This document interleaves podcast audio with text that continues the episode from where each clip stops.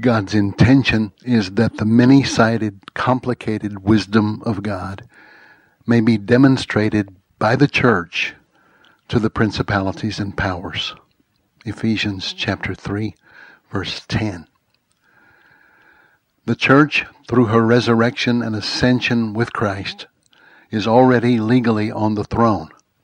Through the use of her weapons of prayer and faith, she holds in this present world the balance of power in world affairs. In spite of all her lamentable weaknesses, appalling failures, and indefensible shortcomings, the Church is the mightiest force for civilization and enlightened social consciousness in the world. The only force that is contesting Satan's total rule in human affairs is the Church of the living God. This is her on the job training for eventual rulership of the universe with her Lord in the world to come. Paul Billheimer, destined for the throne. I'm painfully aware of how many real, sincere followers of Jesus don't know how to pray. Now, you'd think, in the face of our current and ever increasing crises, that prayer meetings would become a regular and well attended event. But though that's true in some places, they are not the rule, they're the exception. I don't think the lack of attendance can be blamed on stupid indifference. At least that can't be true of thinking, awake, spiritually minded people. No, I think people stay away in droves from prayer meetings because number one, they don't know how to pray, and or number two, they do not want to spend valuable time in a group of people who do not know how to pray.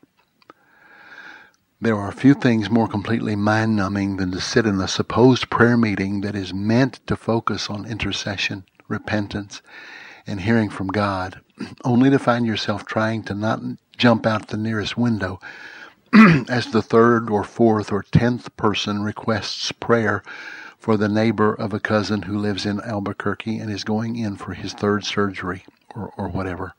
Now, please don't misunderstand me. I know the neighbor's cousin is himself a precious human being with just as valid a need for prayer as any other. But with no connection of heart to the situation and no clear path of what or how to pray for him, it becomes a hugely disheartening and energy draining religious ritual that releases little, if any, power into the cousin's situation. Worse, it is not the purpose of the prayer gathering to pray for this and that relative or surgery. It's just the sad fact that most Christians don't know what to do with prayer gatherings and they don't know how to effectively take that time for its purpose to be fulfilled with deliberate vision. So we end up making a grocery list of various people we think might need supernatural aid, and who doesn't? And then we go down the grocery list, usually praying aimless, unscriptural words that seem compassionate and make us feel that we are at least doing something spiritual and caring. To any who have prayed this way for their entire Christian life, I probably sound terribly critical and uncaring. But I'm not being critical and I'm not uncaring. There's a vast sea of, of potential that's untapped that could make all the difference in the world for both the cousin who needs prayer for his surgery as well as the other larger issues that we gather to pray into larger, I don't mean larger in the sense that it's more important than the cousin who needs prayer. I just mean there are times when the purpose of prayer is on a larger scale than praying for an individual, precious and valuable as the individual may be. I'll tell you, when I've had loved ones that are in trouble, I'm deeply grateful for people who will pray for that person. So please, let me stress, I'm not making light of that. I'm just saying, let's learn to use proper weapons in their proper context. And there is a place for individual prayer for individual people, but the church doesn't know anything hardly about praying uh, for larger issues, national issues, international issues.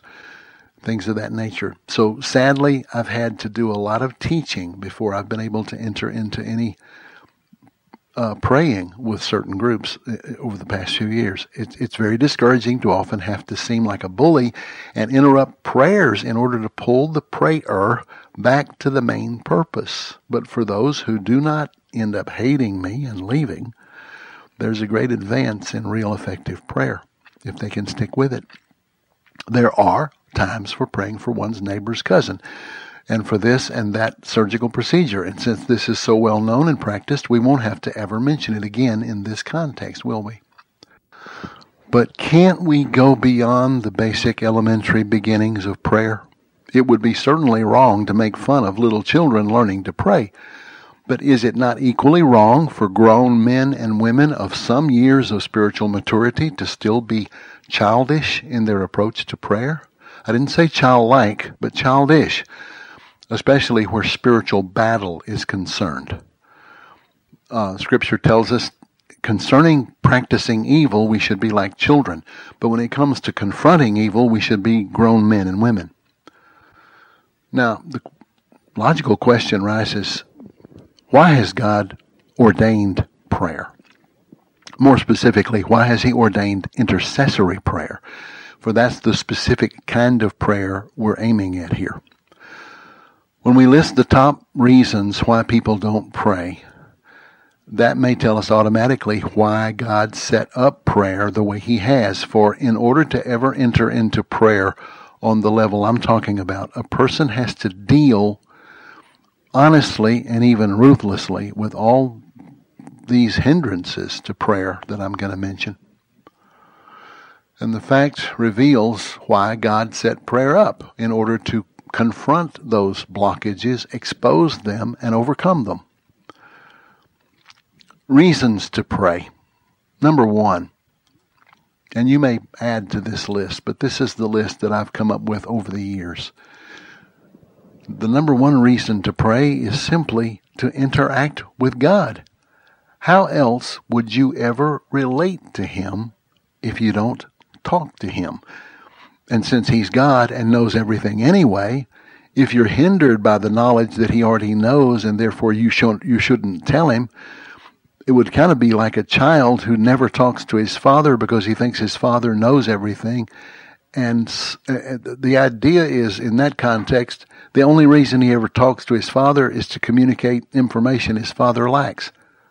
No, kids don't just talk to their father to give him information he lacks. They talk to him just to talk. In fact, at certain ages, both boys and girls can talk your head clean off, clean off telling you all kind of things and excited about telling you, not so much because they think you don't know, but because they just want to communicate. So the first reason to pray is to have a relationship. The second reason to pray is to show submissive humility when we talk to God, we are expressing our awareness of our dependence and our uh, our position of being under His care. Which brings us to number three. Prayer is the greatest manifestation of faith. The very act of prayer is a demonstration of faith. You say, well, I don't have any faith. Tell God you don't have any faith. The moment you start talking to God about feeling like you don't have any faith, you are manifesting the greatest faith because Hebrews 11 says, Whoever comes to God must believe that He is and that He is a rewarder of those who seek Him. So the moment you say to God, Lord, I don't know how to pray, or Lord, I don't have any faith, or Lord, I don't know what to say when I pray, the moment you say childlike, dependent, submissive, humble prayers like that, you're manifesting the greatest faith you can manifest because you're expressing to God your confidence that He's there and that He cares and that He's listening. Number four, we pray in order to exert our priestly role in the universe. Now, I'm going to spend a lot more time on this in the remainder of our time here, so I'm not going to dwell on it now. Number five, we pray to learn to deal with spiritual realities. Only a person who has never prayed has hard time believing in the reality of spiritual warfare and spiritual pressure. If you've ever set yourself to pray, you immediately begin to encounter strange resistances, either outwardly in circumstances or inside your own head. Number six, we pray to make our lives a conduit for God's grace. When we pray, we make ourselves a, a uh, extension of His power and grace into the situation for which we're praying. And then number seven, we pray in order to act in total opposition to the spirit of the world, which never thinks to pray because it is its own God. Now, let's look at a few reasons why we don't pray. Number one, people don't pray, and this is more common than you might think. They don't pray because they think everything is already settled by divine providence, and so why bother telling God or asking God anything? Number two, they feel false guilt or false humility, which sometimes is the same thing, and think that if they pray, they're being presumptuous. Number three, and this may be the most common one, they don't know what to say. Now, for those in category number one who think everything is already settled by providence and therefore there's no reason to add to God's uh, already uh, explicit knowledge of things, Ezekiel chapter 22, verse 30 says, I sought for a man or woman among them who would stand in the gap and make up the hedge so that I might not destroy the land. But I could not find one. Psalm 106 verse 23. God said he would destroy them had not Moses, his chosen, stood before God in the breach to turn away his wrath lest he should destroy them. Isaiah 59 verse 16. The Lord saw that there was no man and was appalled that there was no intercessor. 1 Samuel chapter 12 verse 23. God forbid that I should sin against the Lord in ceasing to pray for you. From these few verses, and there are many more we could cite, it's clear that God has determined that his actions on the earth are I don't know any other way to say it, dependent on the prayers of his people. This is not because he needs them to inform him, for he already knows, and it's not because he needs them to beg him, for he already longs to bring mercy. It is not because he needs permission, because he is sovereign over the universe and can do whatever he will, wills. Yet it is a scriptural fact that though he is sovereign, in that sovereignty, he gave the earth to man, who in turn gave it to Satan. Scriptures such as Matthew chapter 4, 1 John chapter 5, 2 Corinthians chapter 4, Ephesians chapter 6, and a host of other biblical as well as historical examples underscores the fact that for God's own reasons, He has allowed Satan to establish his dark kingdom strongholds on this earth through the cooperation of fallen man. He then has ordained that men and women born of his Spirit and washed in his blood are to take our rightful place on the earth as his co-regents. We are to rule in life by Christ Jesus, as Paul says in Romans chapter 4. We are to retake this occupied territory until, as Revelation 11 says, the kingdoms of this world become the kingdoms of our Lord and of his Messiah. And we rule by praying. We pray for God's kingdom to come on earth as it already is in heaven. So it seems that God ordained prayer as the training school in which his people learn to discern his will and then learn to persevere in the battle of prayer till the manifestation of the prayer comes. Only those who've never been in this kind of battle understand, uh, fail to understand the reality of the very real struggle, the taxing demand, the stretching of the soul that occurs in certain kinds of prayer. This is not true of every kind of prayer, but a certain kind of prayer awakens this awareness of being stretched and, and of struggle and of uh, having to persevere.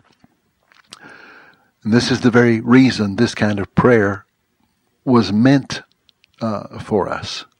Every believer should eventually enter this kind of battle at some point in life because it is in this very pressure of entering such prayer that all three of the blockages to prayer listed previously are removed. We see through maturing spiritual eyes the terrible condition of a certain situation. We seek God's face about that situation till we gain His mind on that situation. Then we pray that the will of God would be brought into the earth in that situation. This is the work of a kingdom of priests. Kings rule, priests make intercession. Revelation 1 5 calls us a kingdom of priests for that reason. Now we know God has not set everything in cement, that He has sovereignly left aspects of human history's outcome in the hands of His people. If we don't pray into being that which He desires, then much good will never happen.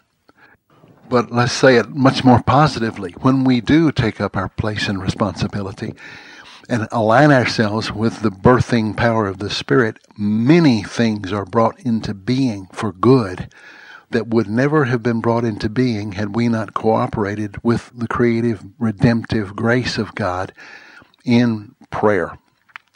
Knowing this, we can quickly dispose of the second reason people don't pray. If you remember that, the second reason people don't pray is false guilt and or false humility. If you go to your feelings to see if you are worthy to come into the presence of God, you will almost certainly be defeated before you begin. Not only are your feelings subject to all sorts of false influences, moods, digestion, immaturity, etc. But the enemy of your soul, the accuser who fears your prayers, can easily stir up a case against you in the courtroom of your own mind. Your authority to enter and to pray is in the blood of Christ, not in how good you feel about your goodness. We find our power in the Word of God and nowhere else. And that word says we are positionally, that is, in God's eyes, in Christ. It's a study in itself to go through the letters of Paul and just underline how many times he makes reference to us being in Christ. Regardless of how much sense that does or doesn't make to you, it simply means that the Father has made you so connected to your Savior and Lord that you and Jesus share the same authority in His name. That's why we pray in Jesus' name. We're not using His name as a rubber stamp or as a talisman or as a magical uh, spell, but simply acknowledging that the union that we have with Him is what gives us our power to pray. Guilt is false when it still comes after we have repented and asked God's forgiveness. Guilt that moves us to repent is a good thing. Guilt that keeps banging on us after we've asked God's forgiveness is an unhealthy and false thing. You always say, as I have before in my own life, well, yeah, but what about the areas where you keep falling and keep stumbling? That's the areas where you come into the presence of the Lord the most. That, that's the, that's the thing you bring into His presence the most. The enemy would keep you away from the presence of God by reminding you of your repeated failures when the fact is the more you fail, the more dependent you are on His grace, and that should cause you to come to Him more and more and more. And when the enemy sees that you've learned that lesson, he backs off and stops stops pressing you on that area. Uh, the only way I'm alive today is because I learned to come to God with my mess and uh, I'd come to him with my mess over and over and over. But I kept uh, coming to him because number one, I knew I had nowhere else to turn, and number two, I knew that I couldn't clean myself up enough to then be worthy to come to him. I, at some point, had to start taking his promises as if they're true. The moment I did that, I moved into a realm of faith that pleases him no end.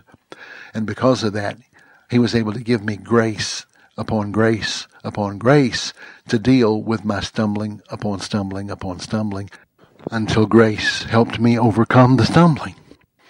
And though he, of course, is very patient and gentle with us on this subject, we need to understand that waiting for the right feelings inside of us before we obey his call to prayer is a childish presumption and an insult to his grace. Also, it's not humility to grovel and feel unworthy and confess the same sins over and over. At some point, we need to begin to thank Him that He who has begun a good work in us is bringing it to completion. And then forget ourselves and move into the place of prayer where we are cooperating with the Holy Spirit on behalf of other people, other situations than ourselves. But people still ask, and I understand why they ask, what if I have some besetting sin? I keep falling into it over and over that's all the more reason to pray over and over, to keep coming in over and over. See, you keep exposing yourself to Him and learn to express yourself to Him and learn to listen to Him for His direction. And by doing that, you're automatically overcoming the broken issues in your life as well as learning how to pray and how to listen to God all at the same time. For as you pray this way, you find your own weak fleshly patterns of repeated sins diminishing and fading and losing power. But see, the enemy, who is a master of religion, loves religion, loves guilt. He would rather you, uh, of course, uh, keep thinking you've got to correct yourself enough to then be worthy to come into his presence. Now, when you start thinking you've corrected yourself enough that you're now worthy to come into his presence, you've moved into a, a much worse place than whatever your besetting sin was. Now you've moved into a place of uh, uh, fleshly righteousness, which uh, is really just filthy rags. You come dependent. You come childlike. You come with confidence in His grace. And that way, nothing ever keeps you out of prayer no, no feeling of guilt, no feeling of condemnation, no true feeling of guilt that is resulted from a real sin. Even that will not keep you out of the presence of God. You cannot stand in that presence and unite with Him that closely as you do in, in the kind of prayer I'm talking about and not be changed more and more into His image. The enemy is happy for you to pray groveling, guilty, I'm a dirty old sinner prayers. He loves those prayers, for it keeps real prayer from happening and keeps God's people depressed but religious, ineffective but prayerful. Yes, of course, there are times when the presence of God may be so heavy that it awakens the awareness of our smallness, our weakness, our sinfulness. But still, when God comes to us that way, it is never to put a shoe on our neck and grind us into the dirt. It is to show us we are invited up into that very presence. The high priest of Israel went into the holiest of all as a representative for the people. He went where they could never go. But the book of Hebrews tells us that Jesus went into the heavenly holiest of all, not as our representative, but as our forerunner, paving the way where he wants us to follow him. So we, by faith, not feelings, throw off the old self-hating vision of our unworthiness and take up our place in Christ as a king and priest. And we need to get on with that work since there is so much that needs to be done in the arena of prayer. It is the intercession of God's people calling for his kingdom to come on earth as it is in heaven that provides God a runway for landing in the middle of whatever situation they are bringing up in prayer. Somehow, in ways we do not and need not understand, he has ordained that human, frail mortals, washed in his blood and filled with his spirit, are the most powerful beings in the universe. For our union with him makes us the deciding factor in the war for our planet. So that takes us to the third reason why people don't pray. They don't know what to say. Well, if you understand everything we've said so far, then this third block automatically evaporates. You begin to have all kinds of things you know you can say. Now, this means we must be sensitive to his voice and enter into what is on his heart before we begin just slinging words in the air. Are you burdened for a lost child? That burden is from Him. So you know He is moving on you to take your rightful place as a ruling priest on that child's behalf. Then you take the promises of God that pertain to that issue and you begin decreeing them up to God in faith that He loves them more than you do, that He is moving on their behalf for their good and God's glory. It is worse than useless to pray as if God must be talked into saving your loved ones. You're not influencing Him. He's influencing you. You're not gaining Him on your side. He's calling you to His side. You'll find then as you begin to pray this way that your vocabulary for prayer begins to enlarge and grow not only larger but more articulate. When the prayer gets too big for English, he provides other languages that can accommodate beyond what you in your limited language can express. The, This only shows how important it is to him that we pray. Why would he provide supernatural support for our speaking his will into the earth? This must be very high on his priority list to provide for it in such a supernatural way. And what is the usual response? Those who embrace it tend to rarely use it. And the rest of the church, in amazing arrogance, declares that it's either passed away with the first century or is, quote, the least of the gifts and therefore of no value. Imagine, by the way, anybody saying that any gift from God is least and then treating it as it is therefore of no value. But that's another subject we won't take time to pursue here. Now, once you know these principles and you begin to meditate on them until they begin to, to renew your mind, then you're ready to set a time and place apart I know you can pray anywhere. You can pray behind your steering wheel. I do all the time. You can pray while you're washing the dishes. I do all the time. Pray while you're cooking. Everybody prays while I'm cooking, but that's another subject. You, you can pray anywhere, but there are certain levels of prayer that require a setting apart to God. I can't show you chapter and verse on that. It's just spiritual common sense. But at any rate, once you renew your mind in the areas we've talked about so far, that sets you up to begin to move into prayer on purpose. Stir yourself to prayer. When you don't feel like praying, it is a signal that you are in a great position to be very effective in prayer. If you don't believe in demons, all you got to do is start praying like I'm talking about, and you will find out that they are right at your elbow. Telling you every reason why you shouldn't pray, giving you all kinds of ridiculous reasons, any, I mean, anything, anything to get you not to pray. Now that we know God has not set everything in stone already, that there are many aspects of our lives and the lives of nations that are potentially alterable for good, now that we know our prayers are vitally important for the bringing forth uh, of change for redemption, that should stir us up.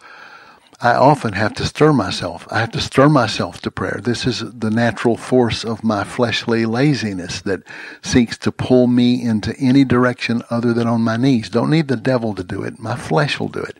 But add to that the enemy's influence, however that works into it And it becomes necessary to keep myself moved toward prayer.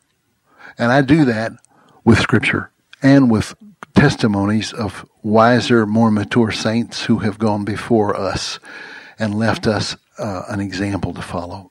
Isaiah chapter 64, verse 4. From the beginning, no one has seen any God like you who acts on behalf of those who wait for him. Isaiah chapter 64, verse 7. There is none who calls upon you. There is none who stirs up himself to take hold of you. There's certainly a place for contemplation, stillness, and worshipful silence before God. And there is not a place for silence also. When entering into intercession, that is not the place for quiet contemplative prayer. But there is a strong religious spirit whose job description from hell is to keep powerful prayer from happening through your lips. It rocks Christians to sleep with the lazy, drowsy, whispered prayers of the typical churchy atmosphere. I don't mean to be disrespectful to those who have only known this kind of praying, both in public and in their own private prayers. And in its place, quiet is right. But out of its place, quiet is wrong. It hinders the kinds of praying Scripture both describes and commands. Yet it is among the believers who are most known for claiming to be biblical that strong emotive expressive praying is not only not practiced, but considered emotionalism and therefore is dismissed completely. A few important and neglected words might help us here. James chapter 5 verse 16. The effectual, fervent prayers of a righteous man or woman causes much power to be released. The word effectual here is energizo, energetic. Fervent, zeo in Greek, means to boil, to, to, to burst up with heat. The energetic boiling prayer of a righteous man or woman releases energy, God's energy. Hebrews chapter 5 verse 7 Jesus, in the days of his flesh, offered up prayers with loud crying and tears. Loud shrieking, actually, is the word in Greek, kroge. Loud shrieking. This word, if you look up at any Greek dictionary, it means loud, shrieking, unearthly screaming. Did you? I didn't write it. Romans 15:30 Strive together with me in your prayers. The word is strive in the Greek is agonize. To agonize uh, refers to an athletic game or warfare. It refers to the stringent demands made on spirit, soul, and body in order to win the game or win the battle. And it cannot be done. The very nature of the word itself cannot be accomplished silently and contempt, con- contemptively. Colossians 4:12 Epaphras always laboring fervently for you in prayers that you may stand mature and complete. Both words together, striving, agonize, fervently, boiling. So Epaphras in his prayers for the Colossians was always boiling in agony on their behalf in prayer. Now, can you picture boiling in agony uh, silently uh, in a corner somewhere? I suppose you might be able to conjure that up, but that's not the idea in the scriptures, and it's it's not really physically possible.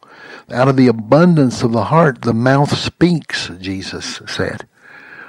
Galatians chapter 4 verse 19, I travail in birth again till Christ is formed in you. This, this word travail, sunodino in Greek, birth pangs. And the idea is birth pangs open up the way for birth, for something new. That's the meaning of the word in Greek. It opens up the possibility for something to come forth that has not been able to come forth yet. Ephesians chapter 6 verse 12 we wrestle not against flesh and blood, but our wrestling match is with principalities and powers. Paul lists the whole armor of warfare, then closes that list by summing it all up with the phrase, praying with all kinds of prayer and supplication in the Spirit.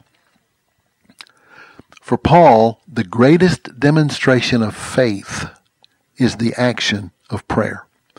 When you read Ephesians 6, the whole armor of God, you read about the breastplate of righteousness and the sword of the Spirit and the helmet of salvation and the girdle of truth and the feet shod with the preparation of the gospel of peace. You put all that armor on, and then what do you do?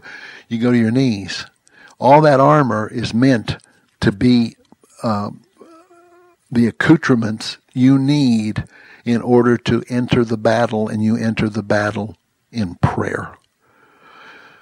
Now, this is a kind of prayer that I'm, I'm sorry to say most of the church just doesn't know anything about. At least a good, a good portion of the church in America. The church of the, uh, throughout the world, they know about it because they were birthed in that kind of prayer. But when uh, when Paul talks here about uh, wrestling, he's not talking, by the way, about personally challenging and taking hold of demonic powers in your own strength and challenging them and commanding them and all kind of other goofy things that have been propagated uh, by certain uh, charismatic false ideas or wrong-headed ideas. Um, you begin to challenge principalities and powers as if you had power over them in your own strength, uh, you'll find out the hard way uh, that you don't, and that you don't have scriptural authority to do it. And uh, once you begin to move in this kind of prayer, you you find that there's aspects of it that really belong only in corporate prayer it really shouldn't happen alone. There's certain kinds of prayer battles that I've I've learned not to engage in on my own. Uh, I do it with our prayer team, and there are things that come out of those kinds of corporate prayers that are much larger and much clearer and much more decisive than I could do on my own. And so much of the exhortations in the New Testament about these things are never addressed to the individual. We Americans who think everything is about us individually read the scriptures that way. You know, Christ in you, the hope of glory. No, that's not what it says in the Greek text. Christ in you all, the hope of glory. And almost every time Paul is addressing you, he's using the plural in the Greek because the New Testament is not an American document meant to uh, uh, address your own private individual Christian, uh, um, you know, your own uh, personalized version of whatever God's kingdom is about but you're to be part of the body and part of the family of God. And this is why it's so important for us to have prayer partners. For those of you who live, by the way, in rather isolated areas where you don't have a lot of fellowship and you're not really able to participate in a in congregational life with a church that really understands these things where two or three are gathered in my name just if you can get two or three of you uh, who understand these things and begin to listen together and begin to pray together, you will see remarkable uh, progress beginning to be made in whatever you set yourself to focus on in prayer. And this is, of course, especially true for, for couples, husbands and wives. I mean, you, you should be learning how to pray together. I'm freaked out by the number of couples I know personally, have encountered personally, who don't pray together.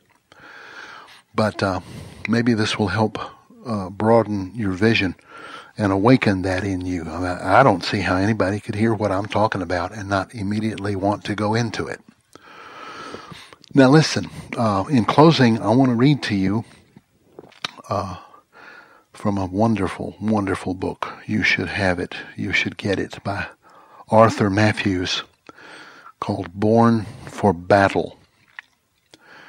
And uh, this is one of those books that I keep right near me all the time uh, because when I read it, it uh, it's like it's like uh, taking uh, vitamins, prayer vitamins.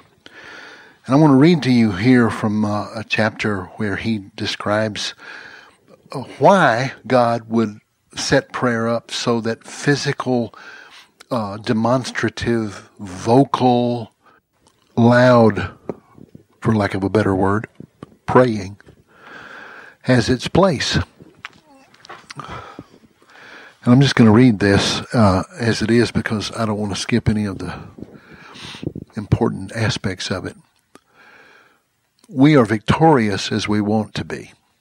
Lack of inner victory cannot be blamed on anyone but ourselves. Each man has his own measuring cup and measures out the quantity of victory he desires. Beyond that, for some perverse reason, we will not stretch ourselves. There are some, however, who have a different spirit. What a rebuke the testimony of their warfare for Christ is to those who are content with scanty victories. One with a strong testimony was Pastor Sai in China. Prior to his conversion, he was an avid opium smoker and a cultured Confucianist. But when he became a new creation in Christ, what a change. One of the first things he did was to take a new name for himself. This was in order to proclaim to the world and to the devil the new direction his life was now going to take. He called himself Conqueror of Demons. He wanted to express his sense of being enlisted for life in God's army in the warfare against the powers of darkness. To a man who had grown up in terror of evil spirits and had known the, the power of sin's bondage, it took more than courage to call himself the devil's overcomer. It showed the reality of his faith in God and his willingness to trust in the power of the indwelling Holy Spirit to give victory over all the power of the enemy. In Christ's name, he was determined to possess his possessions and claim all that was his of victory through the death, resurrection, and exaltation to the throne of the Lord Jesus Christ. For the sake of the Savior he now loved, he wanted his cup of victory to be filled to the brim. Jehoash, grandson of Israel's king Jehu, was not such a man. He could only believe for a limited victory. The story of this weak and wicked king is linked to the last recorded incident in the life of Elijah the prophet in 2 Kings chapter 13. It's the story of two sick men. Elisha is dying of a terminal illness. Sixty years have gone by since his call to succeed Elijah, and for the last forty-five of these years nothing has been heard of him.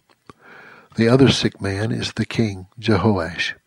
He's sick with his own inner corruption and also with shame at the humiliation of Israel under Hazael, Syria's, Syria's cruel king.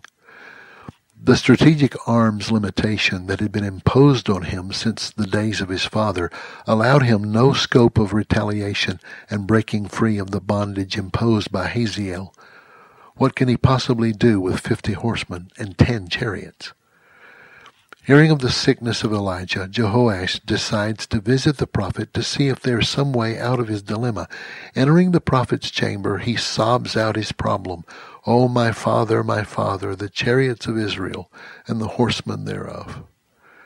For years Elisha has been silently watching the judgments fall on the house of Jehu as the Lord begins to cut Israel short.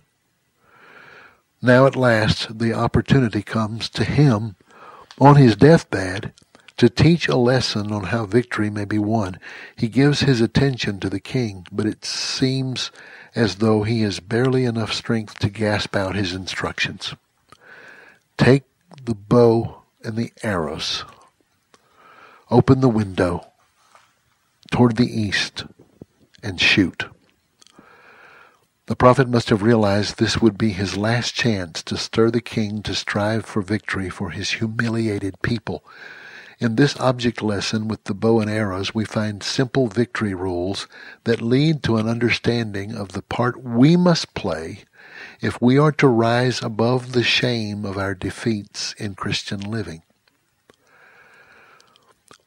Demonstrate your intention to fight. Peace at any price is not the language of God's prophet.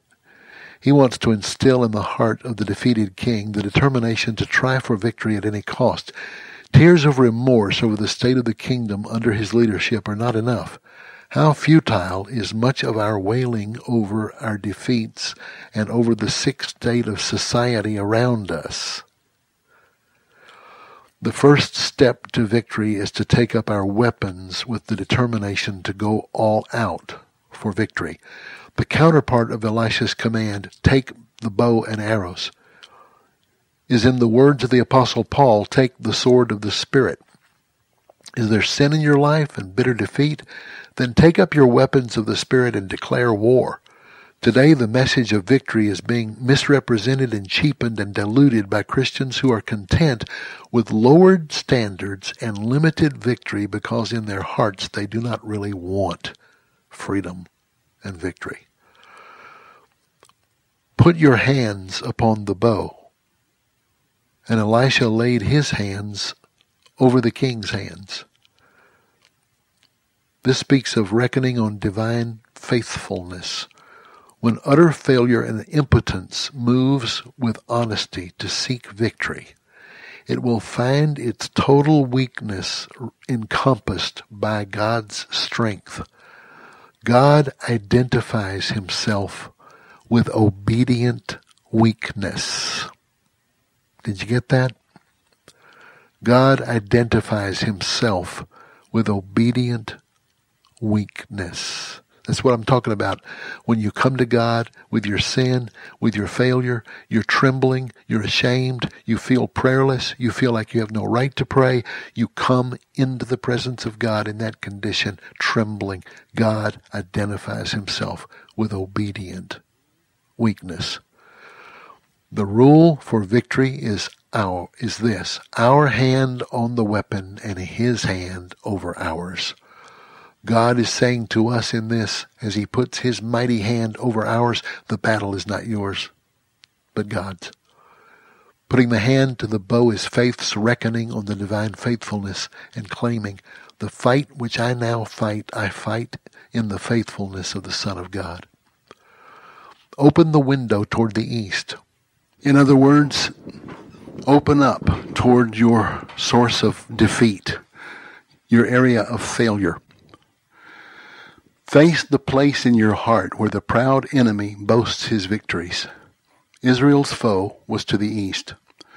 The rule here is that victory arrows cannot be shot through closed windows. There are hidden things we are all afraid of and afraid to face, specifically things that cannot be glossed over as weaknesses inherited from others, but are our own weaknesses. If we are to be victorious, the windows must be opened on each thing that defeats our attempts to live as God would have us live. This will expose the failures of the past and present to the hand that controls ours, which we have on the weapon. It could be the biggest need in your life just now is to open the windows. Shoot and be shot. Put action to your faith. The arrow in itself may seem ineffectual to deal with the particular enemy that harasses us, but the Lord claims it as his own arrow. Elisha says to the king, the Lord's arrow of victory. Victory over Syria. Faith that acts will bring the foe to his knees or send him scurrying off.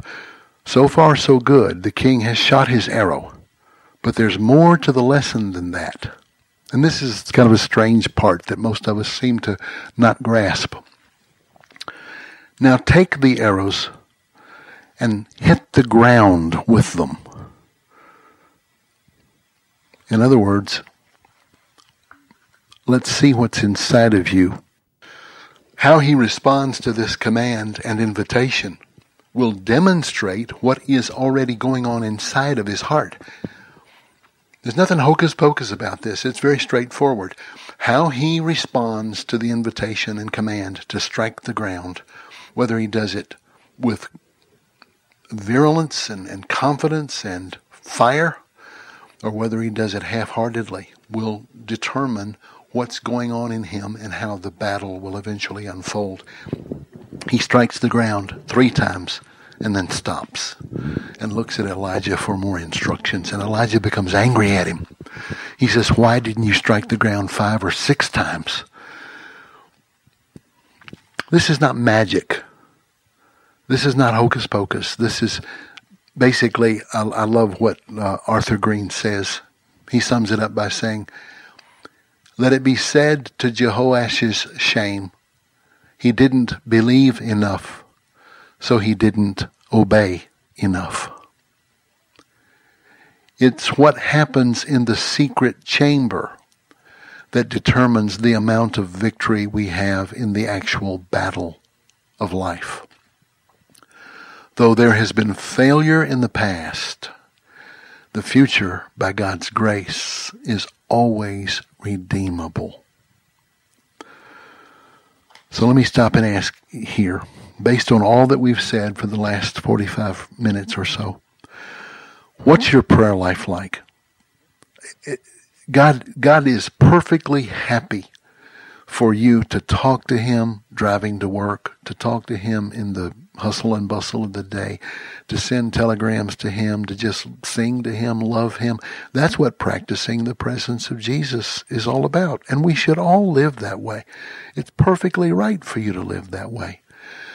But that's only one level of life in prayer. It's a good level.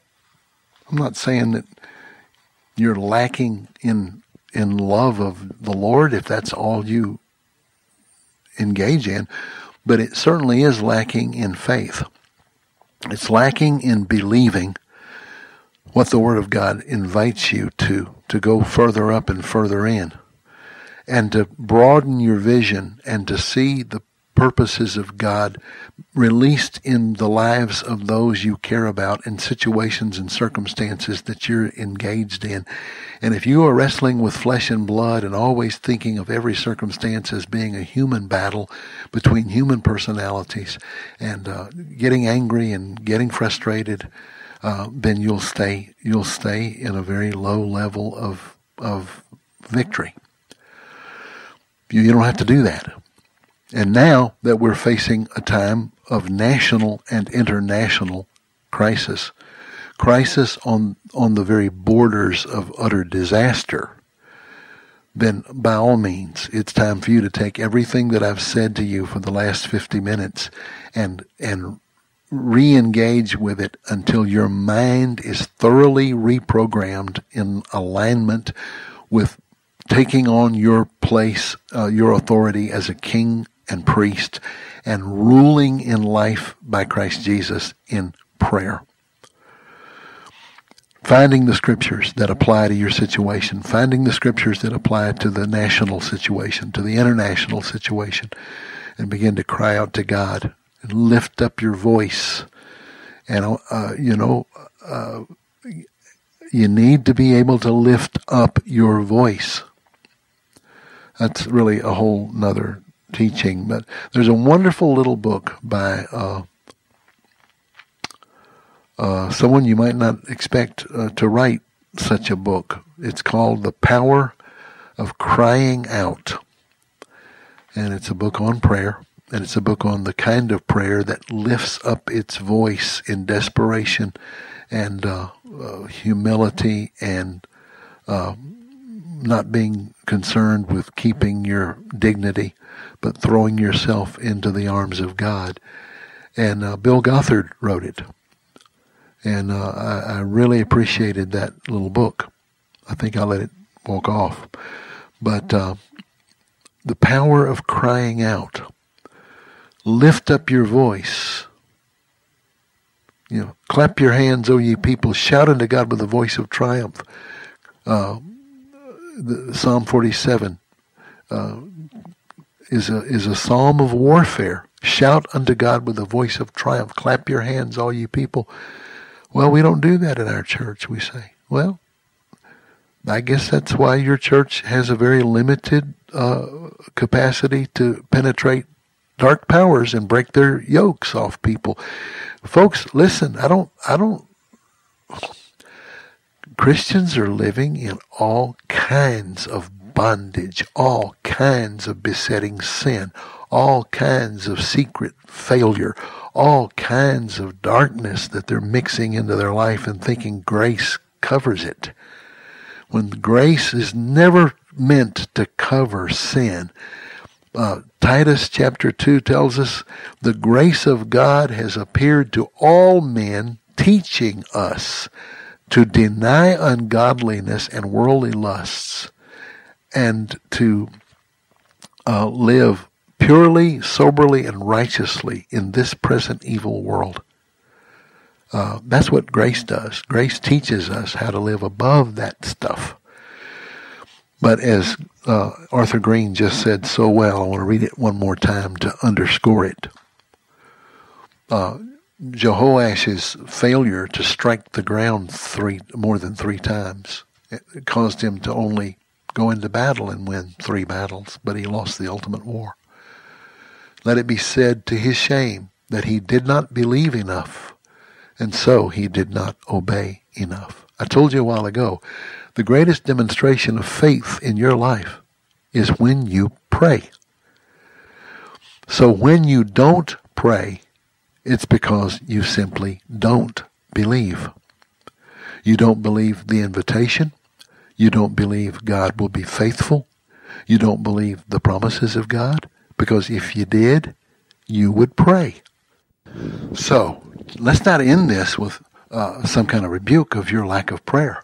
Why don't you cut off this recorder and pray?